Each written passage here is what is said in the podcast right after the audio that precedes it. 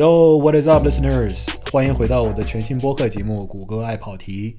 这是一档边说车边跑题的节目，希望通过这个播客呢，跟喜欢车、爱聊车、爱开车、懂车或者不懂车，但对汽车乃至身边各种事物充满好奇的朋友们，分享一些我生活中的经历。我是老谷，一名播客菜鸟，目前在美国某南方城市专心的摸鱼。我们的播客可以在 Apple Podcast、Google Podcast、Spotify 和小宇宙等播客平台收听到。欢迎大家收听、订阅、参与讨论、留言、转发。老谷感谢大家的支持。那么按照惯例呢，开播之前我们先小酌一杯啊。今天我们喝点什么呢？我之前去肯塔基州旅游的时候，专门跑了一家这个美国的 Bourbon 酿酒厂，带回来一瓶这个叫做 Eagle Rare。Kentucky Straight Bourbon Whiskey，哇，这个酒的度数有点高啊，所以我们少喝一点。我们现在这个 Whiskey 都是 neat，连冰都不加，喝起来聊天才比较尽兴，对吧？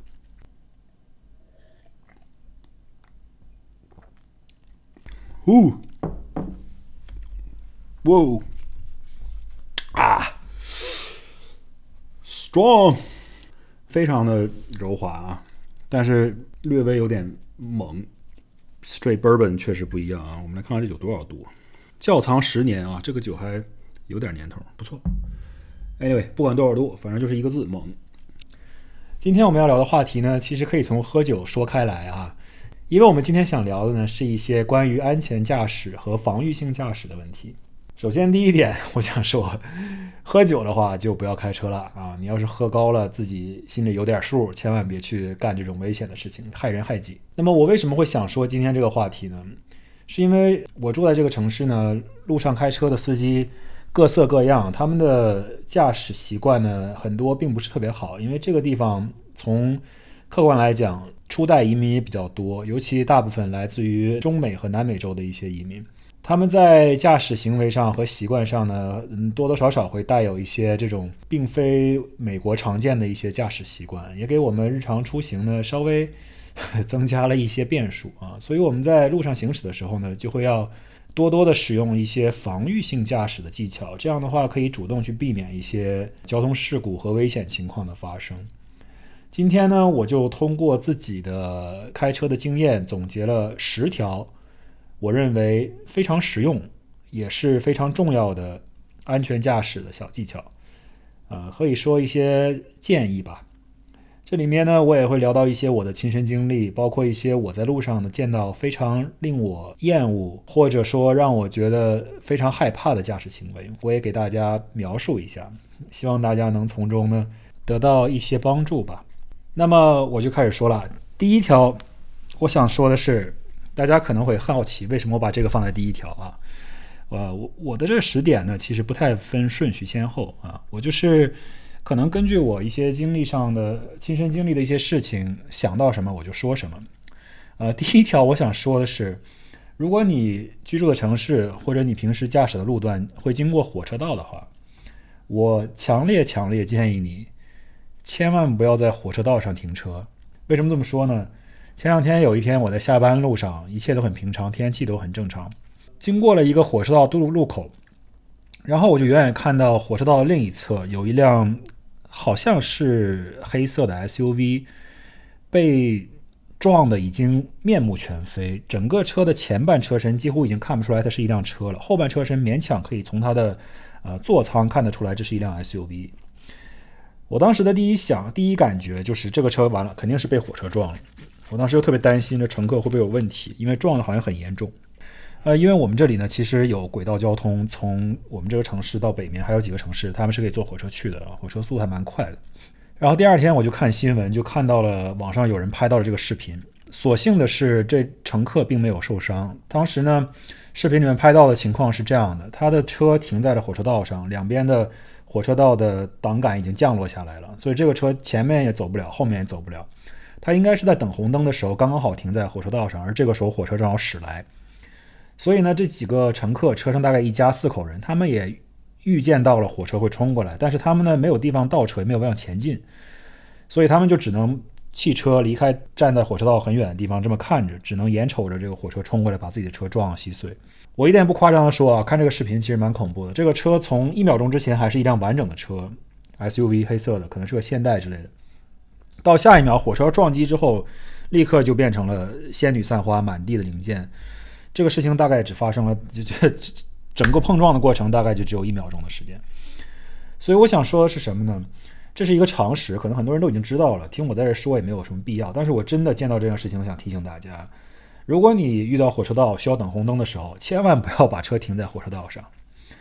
你停在火车道上，后面的车如果一旦跟你逼近，然后把你挡住了，前面的车也走不了。这个时候道岔一旦下来，你你你那儿去不了，你只能把这个呃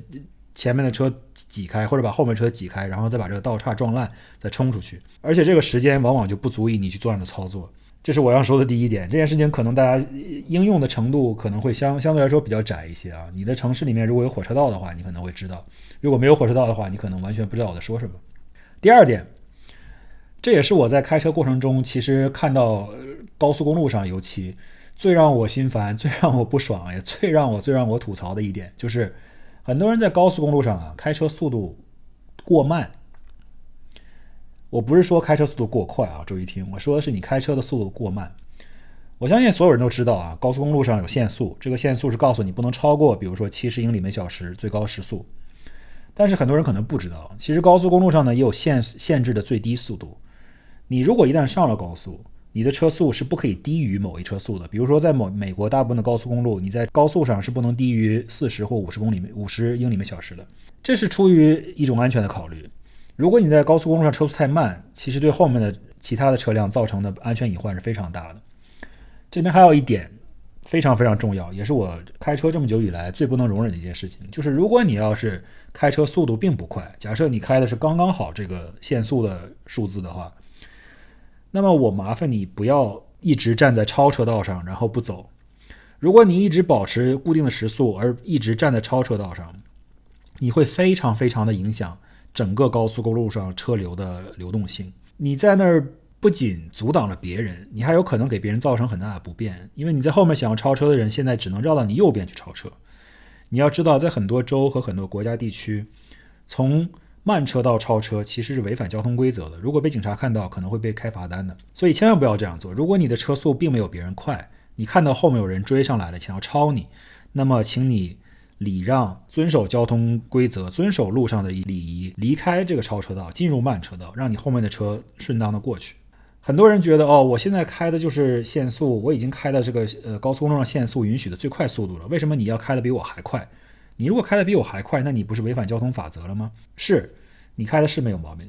但是你要知道，你在高速公路上超车的时候，很有可能你的车速会比限速快那么一小会儿。可能那一瞬间，你确实会比这个高速公路上限速要快，但是你并不是警察，你也不是限速的执行者。如果有人比你快，那麻烦你让开，你阻挡他，让他开得慢，造成的影响可能比你让它顺畅的过去开得更快还要大。这是我想说的第二点，就是在高速上尽量不要做这样的事情。第一，不要开车速过慢；第二，如果你见到有人要超车，你就不要。一直留在超车道上最左侧的超车道上不走，啊，这是一个非常令人发指的行为。第三，如果你在路上见到一些驾驶行为特别诡异、操纵特别漂移，你觉得这个人有可能是受到酒精或者药物的影响，开车时呃神志并不是那么稳定的时候，你一定要躲这个车远远的。给大家讲个故事啊，这是真实发生在我身上的一个亲身经历。啊，几年以前呢，我在一条不是高速公路的这种普通的街道上开车，当时路上啊车还蛮多的。然后呢，我就看到我前面有一辆特别破旧的丰田 SUV，可能是一辆呃 Forerunner，大概是第一代 Forerunner，这样可能有二十年的车龄，很破旧，颜色也都不新了，然后车标甚至都脱落了。开的车呢就左摇右摆，一会儿在一条车道，一会儿又跑到另一条车道，再一会儿差点就直接开到了这个路肩上去。我当时就觉得，哦，这个人肯定是喝多了，然后我就想，哎，赶紧离这个人远一点。但他开的又不快，然后呢，我又不太敢去超他，但是我实在是忍不了了，因为我马上要到我的目的地了。当时呢，路上正好有一个空隙，我就赶紧超了过去。超了过去，大概过了两三分钟，我就到达我的目的地了。于是我要左转，我就进入了左转车道。左转车道呢是要等等左转灯的，左转左转的红灯现在在排队，我刚刚好是这条队的最后一个。然后直行灯是可以通行的。这个时候我就突然看到我的后视镜里面 这辆破旧的丰田 Forerunner 摇摇摆摆、摇摇摆摆的之后朝我冲过来，我心想这不妙。结果这个人就真的“咣”的一下就刮到了我的车的右后侧，把我的后保险杠和右后翼子板全都刮坏了。而这个人好像突然一下醒过来了啊，撞到我之后一脚油门就奔出去了，而且他是直行，对吧？他没有红灯，他直接就跑掉了。而我是左转灯在红灯，我这地方想要出来追他也追不上。而他走了之后呢，刚好后面就有其他车辆过来，就把我旁边那条路也堵死了。当时给我气的，我就说：“哎，恨自己当时没有一个行车记录仪把这人的车牌号记录下来。”后来我还打了报警电话什么的，但是我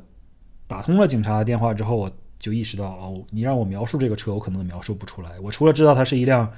很老旧的一辆丰田 Forerunner 之外，我甚至连这车的颜色都说不出来，因为我这人又色弱，我看不出来他这车是灰色、绿色还是金色。总之就是一个教训：如果你在路上看到任何一个人，尤其你在美国，这种事情可能比你想象的要多。因为首先，呃，在美国，我认为查酒驾并不像在中国那么严。第二，很多人现在由于很多州这个大麻呀或者一些致幻的药物，它可能是合法的，所以你看到这种情况呢，其实远远比你想象的要多。很多人会 drive high 或者 drive drunk，他在路上造成这种伤害是你你想象不到的，因为你你你没有什么办法。你作为一个防御性的驾驶员，你只能躲他远远的，躲得越远越好。见到这种情况，我的唯一建议就是就躲得远远的。如果你觉得不安全的话，你甚至可以报警，说有人开车在路上乱晃，然后给公共造成了不安全。以上是第三点，第四点，这一点呢？听起来可能也是常识了，但是呢，也是伴随着一个我的小故事，也是真实发生在我身上的一件事儿。我想说的就是，开车千万不要分心，开车的时候尽量不要打电话。如果你一定要打电话的话，麻烦你使用免提。呃，我刚刚拿到驾照不久之后，在纽约州，当时在纽约州开车去上班，有一天，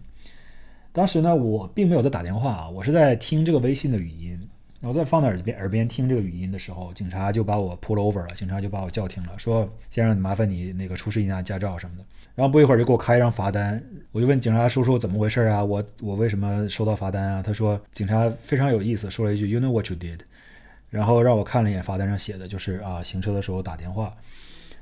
我觉得这个其实抓的我不冤啊！大家要知道，很多国家、很多美国的不同的地方法律不一样，但是呢，在很多美国的州，现在开车的时候，如果用手持打电话的话，是已经不合法的了。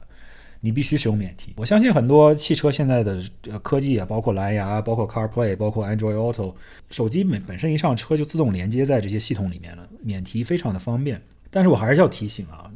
尤其是在佛州这种。手提电话打电话并不违法的州，看到这种现象非常非常的多，甚至有人在一边开车一边发短信啊，你你从车窗里看都能看得到。每看到这种时候呢，我就觉得非常的害怕，我就觉得我非常担心，我从后视镜里面看到那个一边开车一边发短信的女士一下就怼到我身上啊，追尾。所以我建议大家开车的时候呢，呃，尽量不要打电话，如果要打电话，一定要用免提。如果你想开车的时候发短信或者发微信什么的，千万想都别想。你宁可等到下一个停车的机会，然后再去发，也不要一边开车一边发，非常非常的危险。开车最注最忌讳的是什么？就是溜号分心，或者是多线程操作。呃，很多人喜欢一边开车一边化妆，很多人甚至有人一边开车一边吃饭，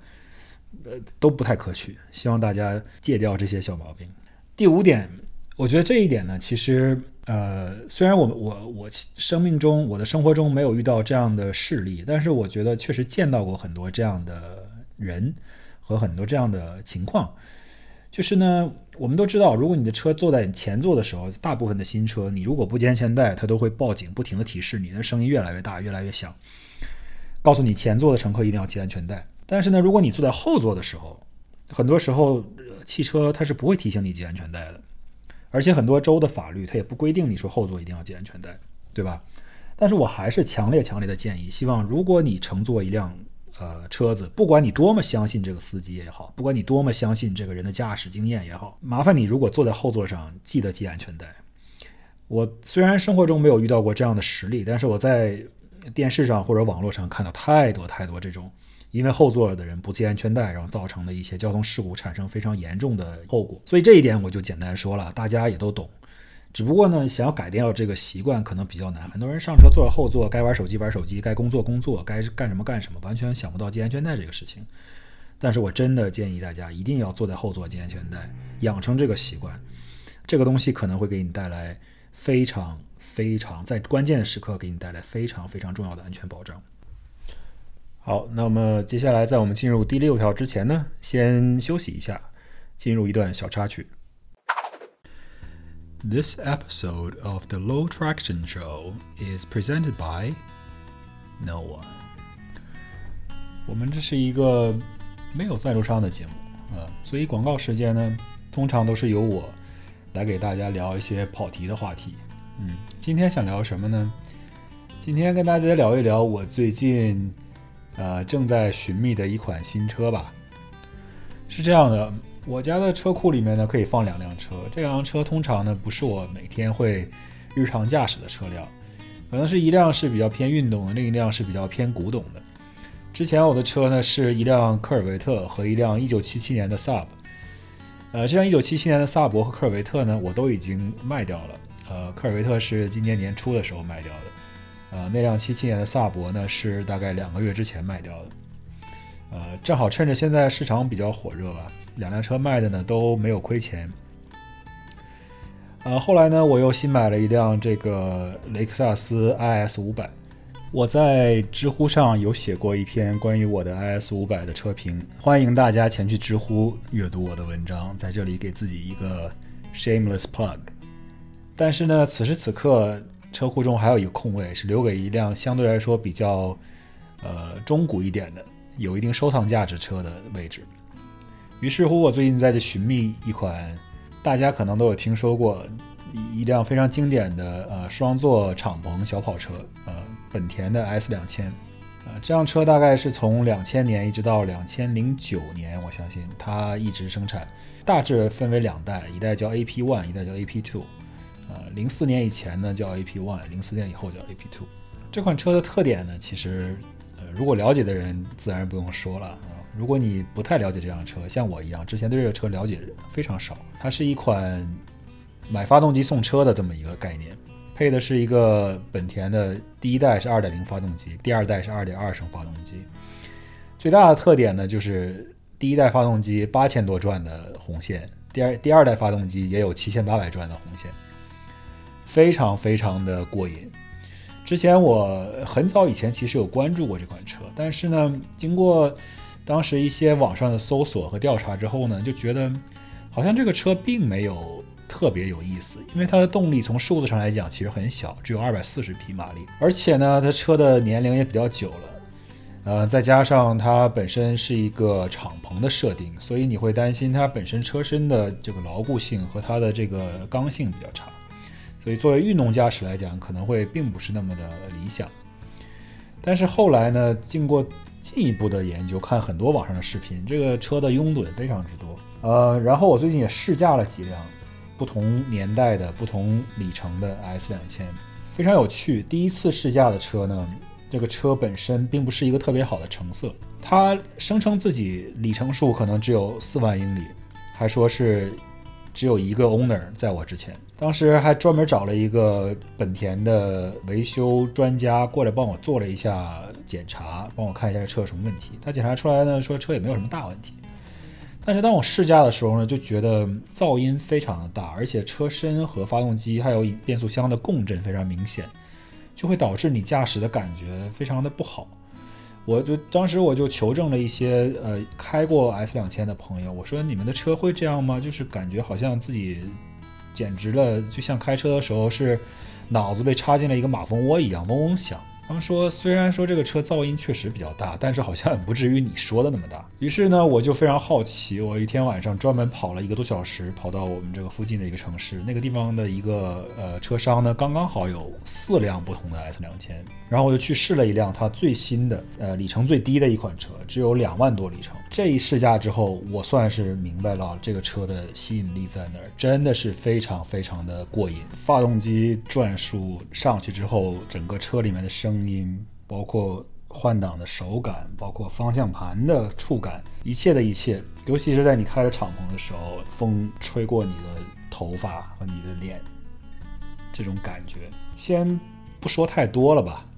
等我真的。下手买一辆之后，我们再来进行一个详细的车评。今天就是想跟大家预告一下，我正在寻觅一款这样的车。OK，那么大家敬请期待我的 S 两千深度车评吧。先这样，Back to the show。接下来第六点啊，这个事情我特别喜欢。我想第六点说什么？提醒大家在开车的时候啊，转向一定要打灯，转向灯。如果不转向，一定不要打转向灯。啊，这个事情呢，听起来非常非常的常是 common sense，非常的基本。但是呢，由于我生活的环境、日常驾驶的环境里面，这边的司机呢就有一个这种臭毛病，他们开车的时候几乎永远不打转向，他要变线、要超车或者要转弯，几乎是不打转向的。如果你在路上看到有一个人打转向，那么很大概率就是这个人的转向灯会一直闪，但是他根本就不转，他也不换道。所以说，这边的人的一个大家常说的一个笑话，就是这个地方的司机打灯的时候永远不会转弯，转弯的时候永远不会打灯。这个东西呢，简直就是你开车当中最简单、最简单、最基本的一个操作。你只要轻轻拨一下方向盘旁边的这根方向灯杆，你这个灯就可以打开。然后你回回正方向盘的时候，这灯自动就会熄灭。这非常简单的事情，只不过就是希望大家呢不要忽略了这一个小小的动作。这个事情说着很小，看着好像微乎其微、很不起眼的一件事，但是在路上其实蛮有帮助的。如果你要是打灯的话，你多少能给旁边的司机一些沟通，因为你想象你在路上，大家都开车，你跟别人之间又没有任何可以沟通的渠道，你们之间唯一能够沟通的，最多就是你车上的指示灯、刹车灯啊、倒车灯啊、转向灯啊，最多最多，如果两个车速度比较慢或者离得比较近的时候，可能有一些手语，guys。这简直是最基本的一项，打转向灯，告诉别的司机你要干什么，这是你能做到的最基本的一些事情。关于灯呢，就说到了下一点，第七点，我又要讲一个小故事了啊，这个是一个稍微有一点尴尬、有一点 embarrassing 的小故事啊。有一次，我跟我太太和我的岳父岳母大人出去玩，去到一个地方旅游，然后租的车，大家晚上吃完饭出来啊，开车准备回酒店了。大家上车之后呢，一切都很正常，路上也没什么车。然后我在驾驶，刚刚开了大概两分钟时间，还没有转出整个这个小区呢，后面一辆警车突然就把我截停了，说：“哎，那个先生，麻烦你停车。”停车之后我就很好奇，我说：“哎，这路上也没有别的车呀，我也没有超速啊，没有任何的违章啊，为什么把我叫停了呢？”然后这警察是一个很年轻的小伙子，他过来跟我说：“啊，那个先生，你开车的时候是不是没打灯啊？”我说哦，对对对对，不好意思，我忘了，这是让我租的车，这辆车我不太熟悉啊。这个灯要手动调开，然后要不然的话，它晚上不会自己亮，因为好多车它都是自动大灯嘛。然后他说啊，那没关系，我看你这样子应该是过来旅游的，那个第一次抓到你做这种事情，就不给你开罚单了，但是提醒你一下，夜晚开车要开灯。这个要注意安全，然后就把我放走了。当时还把车上的乘客还吓够呛。这美国的警察执法，大家也都听说过啊，许多时候有一些，呃，执法的力度过度啊，或者是怎么怎么样的，经常会有一些比较恐怖的故事传出来啊。美国的交通警察也是出了名的。但是呢，这一次就是呃很小的一件事情，就被警察提醒了一下。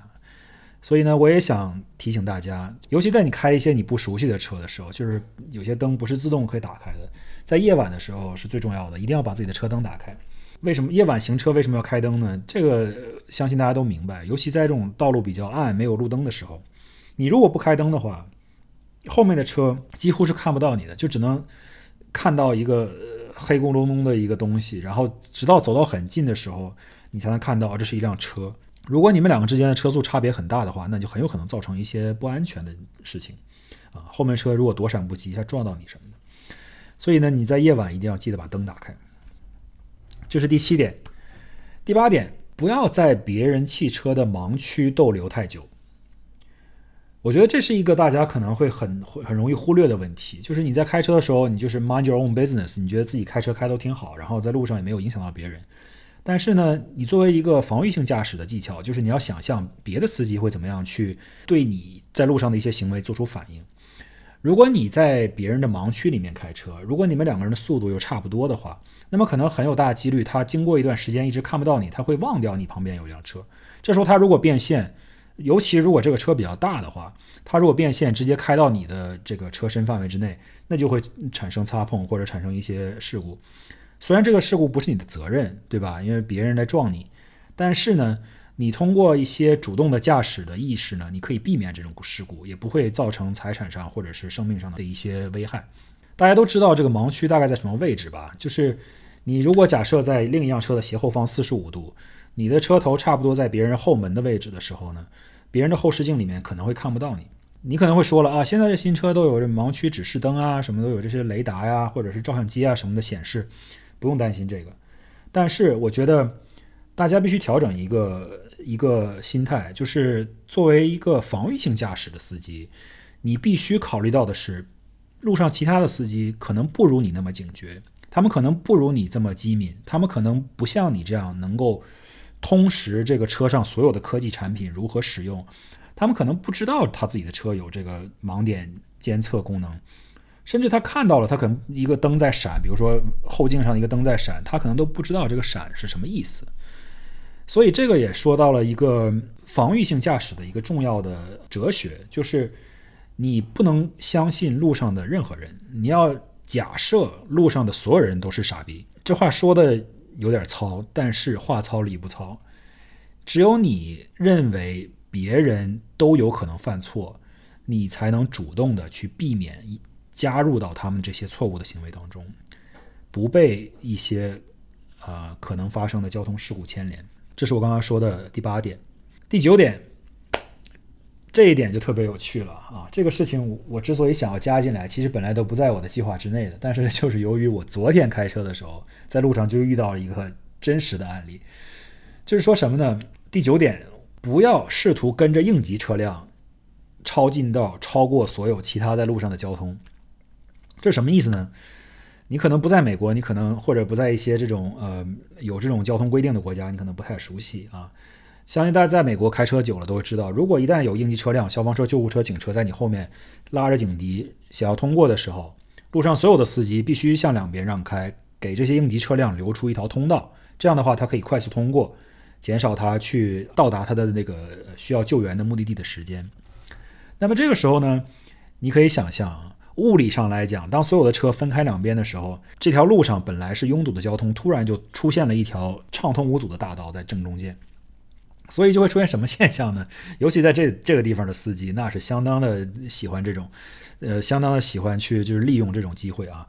一旦这个警车或者是救护车或者消防车开过去以后，指定会有一到两个人从后面飞一样的跟着这个救护车或者消防车一起冲出去。就是借用他的开出来这一条应急车道，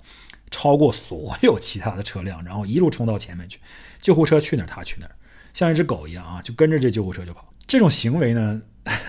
我认为啊，被警察看到，我相信是一定会吃罚单的。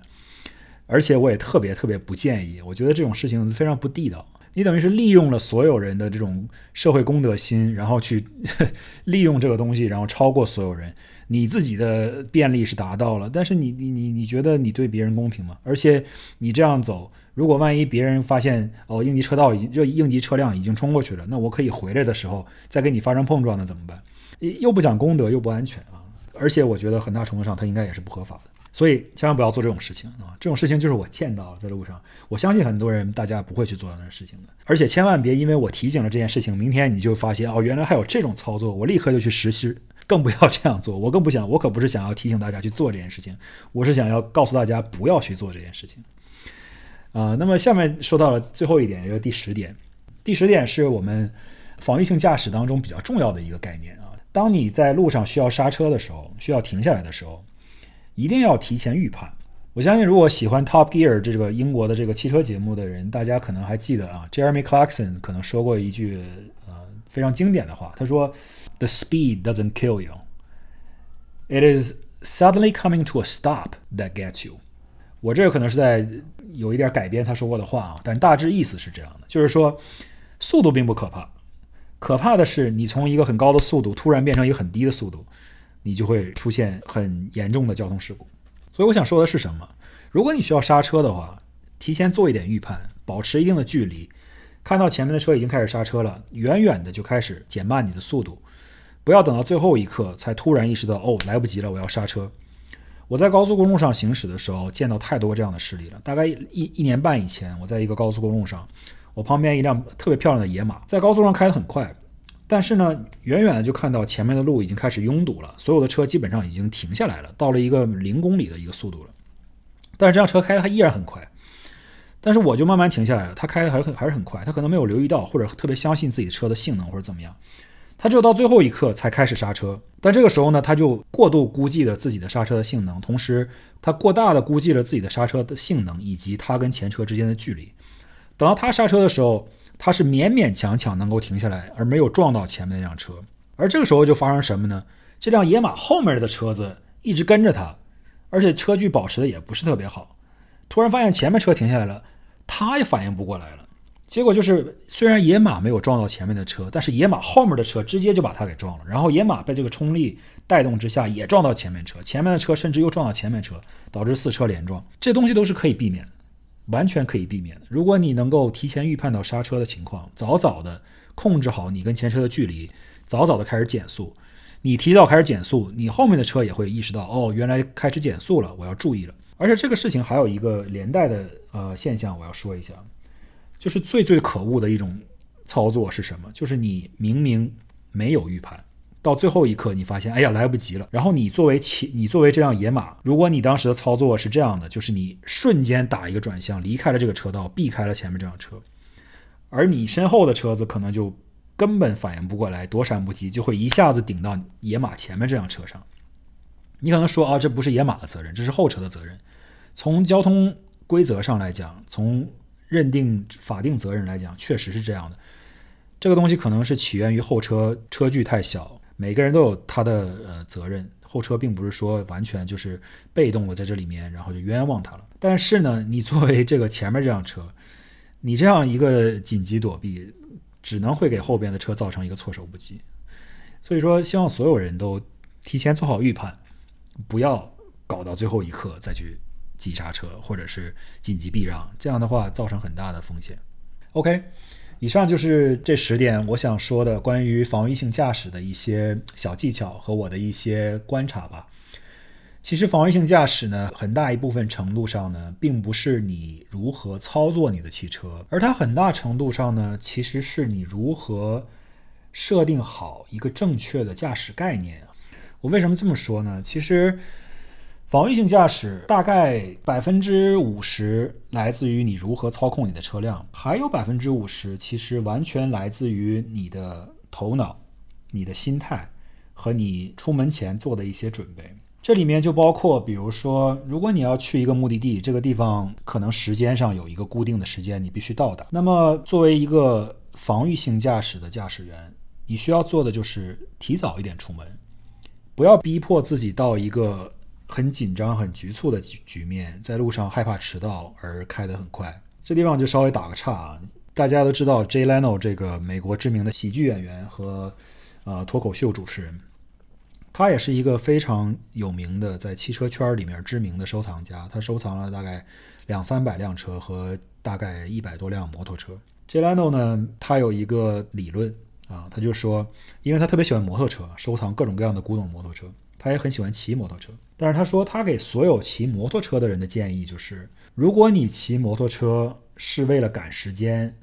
或者是说你之所以骑摩托是因为你认为你要迟到了，需要开快点儿，那么你千万不要选择摩托车出门，因为摩托车本身它的安全性就不如汽车。而你再一着急的话，你可能出现事故的概率就更大了。这种原理呢，它的这套理论呢，也应用也可以应用在所有日常驾驶当中。你做什么事情，去到任何地方，只要稍微早一点出门，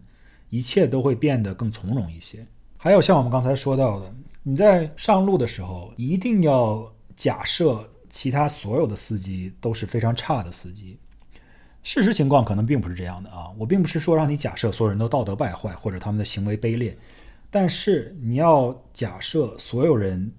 开车的技术都不行，这样的话呢，你才能知道你自己需要去有一定防范的意识，去防范别人做一些蠢事。这个对于你在日常驾驶中的安全啊是非常有帮助的。还有一点，大家可能都甚至觉得这个事情跟安全驾驶并没有太大关系。我想说的就是，日常汽车的保养和维修非常的重要，尤其是你汽车的轮胎。如果你坚持听我的播客到这一步了，我希望你能听下去。我接下来给你的建议，整篇文章，如果你什么都不相信，什么都不记得，我希望你能够记得接下来我要说这一段话，那就是：如果你的汽车轮胎很旧了，旧是什么概念？对于我来说，我个人，如果你的轮胎已经超过六年或以上了，那么不管这个轮胎上还有多少的橡胶，多少的轮胎印。多么深的这个轮胎的沟壑，一定要把它换掉。轮胎是橡胶做的，经过很长时间的日晒雨淋，包括呃行驶，哪怕你只是把它存储在一个车库里面不开这辆车。它也会老化、变脆、破裂，甚至有的时候产生爆胎的危险。我个人的一个原则就是，如果这个轮胎超过了六年或以上的话，我无论如何是一定会把它换掉的。哪怕这个轮胎上我只开了十公里，全新的轮胎只开了十公里，完全没有上过路。如果这轮胎超过六年或者七年，我一定会把它换掉。这是很重要的一点，我希望大家记住。至于轮胎的日期、生产日期怎么去查啊？大家可以上网看一下啊。轮胎上通常会有一个日期的窗口，它是一个四位数字组成的。头两位数字呢，代表的是这一年中的第几个星期。比如说它是十二，那就代表是生产日期是这一年中的第十二个星期。后两位代表是哪一年？比如说是零八、零九、二一、二二，就显示的是轮胎生产的年份。呃，希望大家回去都看一看自己轮胎。是哪一年哪一个星期生产的？Once again，如果超过了五六年甚至七年，一定要把轮胎换掉。嗯，这是我今天给大家最重要的一点建议。最后的最后，希望跟大家说一下：路怒使不得，路怒不值得。如果你在路上遇到一些小小的摩擦，跟别的司机产生一点路上的一些不愉快，有人插你队了，大家有人。按你的喇叭了，有人给你竖中指了，或者有人跟你离得太近了，任何事情都不值得去争。这个时候真的是退一步海阔天空，忍一时风平浪静。千万不要去参与任何路怒的行为，对于你和你的家人来说，完全完全不值得。OK，今天的节目正题呢就先到这儿，接下来我们进一个小小的插曲，一会儿回来之后呢，我们回复一下上一期节目播出后。一些听众送来的评论和一些问题，我们现在稍作休息，马上回来。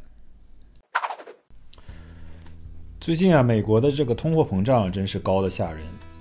每年的每个月的 CPI 数据一出来的时候，我都非常关注啊。这个月刚刚出来的数据，七月份二手车售价比去年同期大概上涨了百分之七左右，跟六月份相比呢，还稍微缓和了一点。但是从今年整体来讲，也是比去年高出了两位，呃，双位数字这样的一个水平。所以现在在美国买二手车呢，就变得非常非常的昂贵。呃，我觉得用昂贵这个词是很恰当的，因为二手车从二零二一年开始，新冠由于呃新冠造成的供应链断裂和生产供不应求，新车供给上不来，就导致二手车的需求。啊，明显增大，而再加上当时，呃，美国政府发了很多钱，给很多人派了很多红包吧。这样的话呢，大家有很多呃消费能力去购买一些这种比较耐久的商品，包括车呀，包括电子产品啊，甚至很多人去买房啊什么的。一个比较实际的问题就是，我们家现在需要车的时候，这个车就买不到了。你比如说看一辆二手的宝马。一点儿也不是什么豪华的车型，只是一个正常的宝马四系或者三系。正常的两年旧的宝马，可能里程相对比较低的，在二零一九年的时候，可能只卖得到两万块，假设两万五千块美金。现在呢，这种相同年代的宝马，或者是相同年龄的宝马，至少要卖到三万多、四万多，有的时候里程如果很低的话，甚至要叫价叫到五万多。如果要是呃车商的 CPO program 呢，就是它提供延长的保养期呢，这个价就更贵了。所以现在买车真的不是一个特别利好的环境。对于买家来说，要是真的有刚需的话，那你要不然就认栽，要不然就只能买一些降级消费的产品。呃，如果你要是不急着买车的话呢，像我这种在今年年初和年终的时候，趁着这个市场特别强劲的东风，把自己的一些车卖掉了，而且呢还有一些小小的利润在里边，在。过去几年当中，卖二手车赚钱这件事情还真的是从来没有听过。而在过去这半年，包括二零二一年结尾的时候，身边这种情况案例比比皆是。大家都在说啊，我的车不管怎么样卖掉了就是赚钱，然后再换一辆新车，非常非常划算。啊，对，而且这个时候呢，就会引发一个什么样的现象呢？就其实我也是这种现象的一个参与者。二手车买不到的时候。那你就只能买新车了。你只要能买到不加价提车的新车，那其实你就是赚到了，因为你转身就可以把这辆新车放在二手车市场卖更多的价钱。就像我这样雷克萨斯，我在过去其实一直都是秉持着不买新车的这样一个观念的人。我认为其实美国的二手车市场非常成熟，呃，车的品质呢也可以找到非常好的。一旦汽车进入了二手车市场，它比新车的折扣非常非常大，尤其是德系的这种豪华车型。所以就导致你买新车呢，就会变得不太值得。而此时此刻，整个这个市场都倒转了，你买新车才是最值得的，买二手车就显得不太值得了。很清楚的知道，如果你买了一辆昂贵的二手车，一旦市场冷静下来，你放在手里是一定会大大跌价的。总之说了这么多吧，就是想简单聊一下最近在美国市场上选购汽车的一些难题和一些我遇到的 frustration 吧。希望这个市场能够尽快冷静下来，不然的话，我的情况还好，毕竟家里面有车可以开。但是我很同情或者很在意这些需要买车但是买不到他想要的车型的人，然后他可能就会没办法，只能去贷一些很贵的款，而且这个贷款的期限又很长。你能想象买一辆二手车贷一个七十二个月，也就是六年的贷款吗？你这样虽然控制了你每个月的这个金融成本啊，付车贷的成本，但是你一辆二手车，它的使用残值甚至都不足以能够支付他七年的这个贷款的余额，很大几率在几年之后它就会 upside down，所以这是一个非常悲哀的一个事情啊！希望这个市场可以快点冷静下来，回归正常。OK，back to the show。那上周第一期节目播出之后呢，收到了很多朋友的评论和反馈，还听到了有一些听众提出了一些问题。首先，比如说啊，有一位听众朋友就说：“这个跨界车型明明很好，为啥被你说的一文不值？”呃，这个地方我觉得有必要澄清一下啊，我并不是说十分反对跨界车型这种东西，像我说的，它存在自然有它存在的道理，而且它是一个很成功的商业概念。而且我我这个东西呢，也也不能一竿子打死啊。可能我之前说的有一点点绝对，但是我觉得有一些跨界车型还是很值得购买。一会儿呢，我们可以举两个例子啊。但是先回答一下这个问题。我觉得呢，跨界车型其实是这样的：如果你个人喜欢，你个人觉得这就是你想要的，非常符合你的生活中的所有的需要，我觉得这个没有毛病啊。你想买可以买。呃，一方面呢，这个东西可能是一个万金油的产品，它满足。很多不同方面的这种需求，就像你画一个，比如说这种所谓的蜘蛛网型的技能曲线图，那么这个东西就是一个所有技能点都可以拉的比较高的，相对比较高的车型，但是又不是最高的，但是它足够。呃，另一方面呢，空间可能不是最大的，但是呢，拉五个人或六个人也没有问题。而且呢，我觉得 crossover 它最大的问题是什么？我上一集其实已经说了很多了，我觉得它主要是。产生了一种同质化的影响，就是呃，每次你一上马路，视野当中的汽车呢，大家都变得非常相似，所以可能它更多的是提供一个功能性上的东西，大于了它在美学上的一个东西。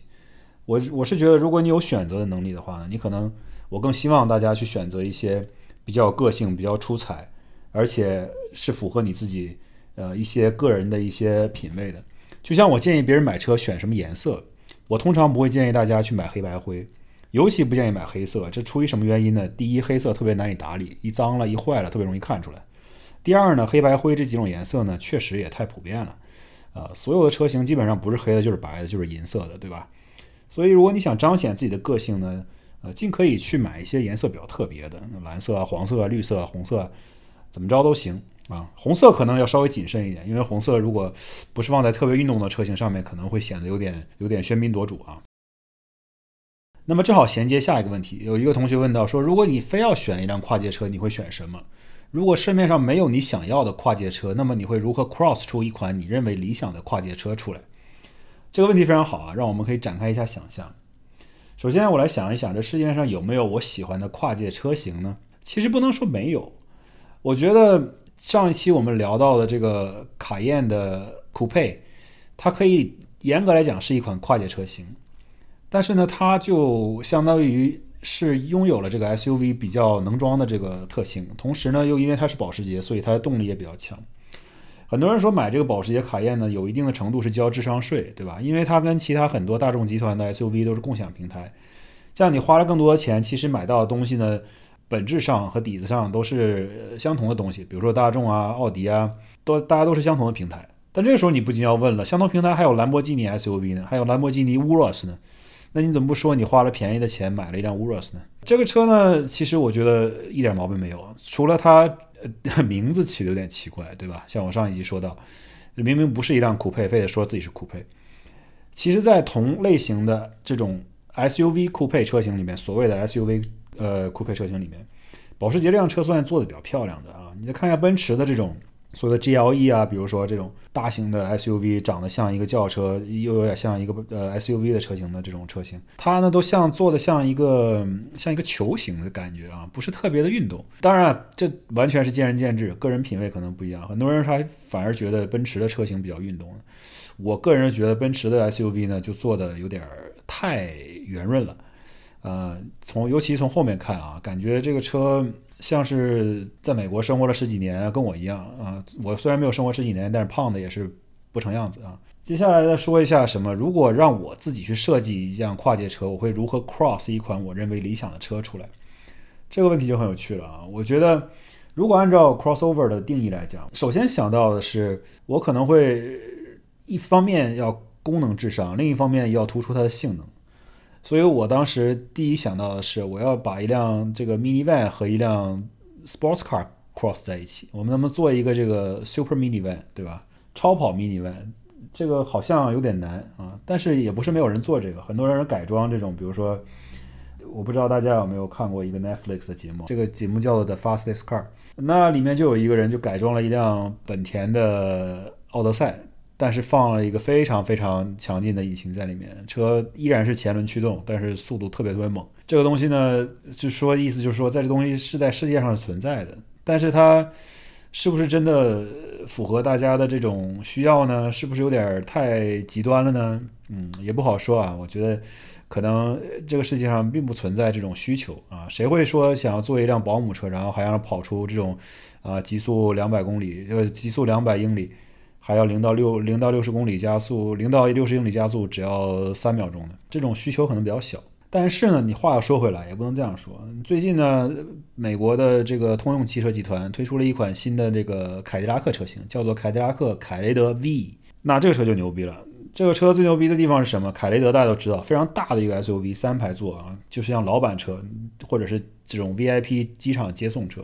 里面可以坐很多乘客啊，然后车身也足够大，特别特别高。现在这个车的前脸像一辆大卡车一样，感觉有三米高。这个车的前脸除了能装之外呢，它之前一直缺少很大的这种卖点。它内饰也相对来说比较豪华，但是由于它是你也知道啊，GM 的这个生产品质，大家也也是有目共睹啊，不敢期待太多。但是 GM 有一个什么样的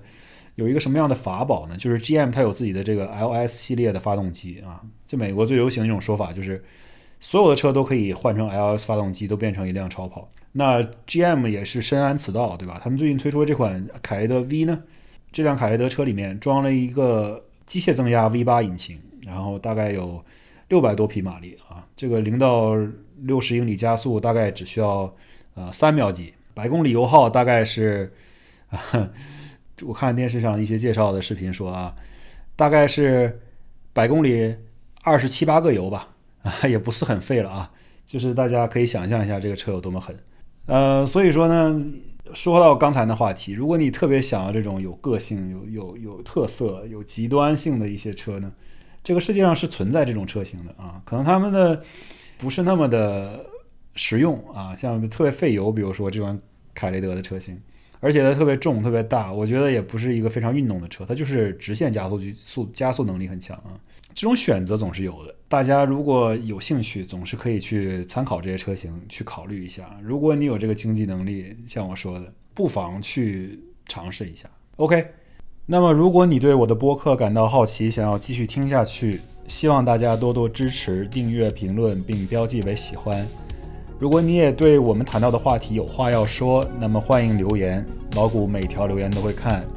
今天的全部节目就到此结束了。我们下周再见。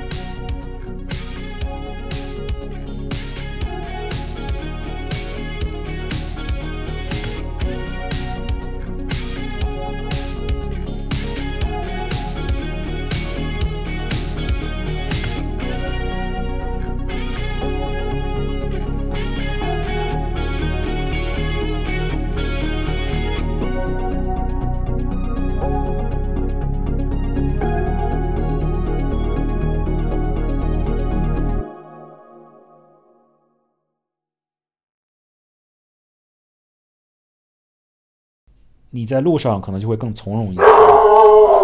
呃，Jesus。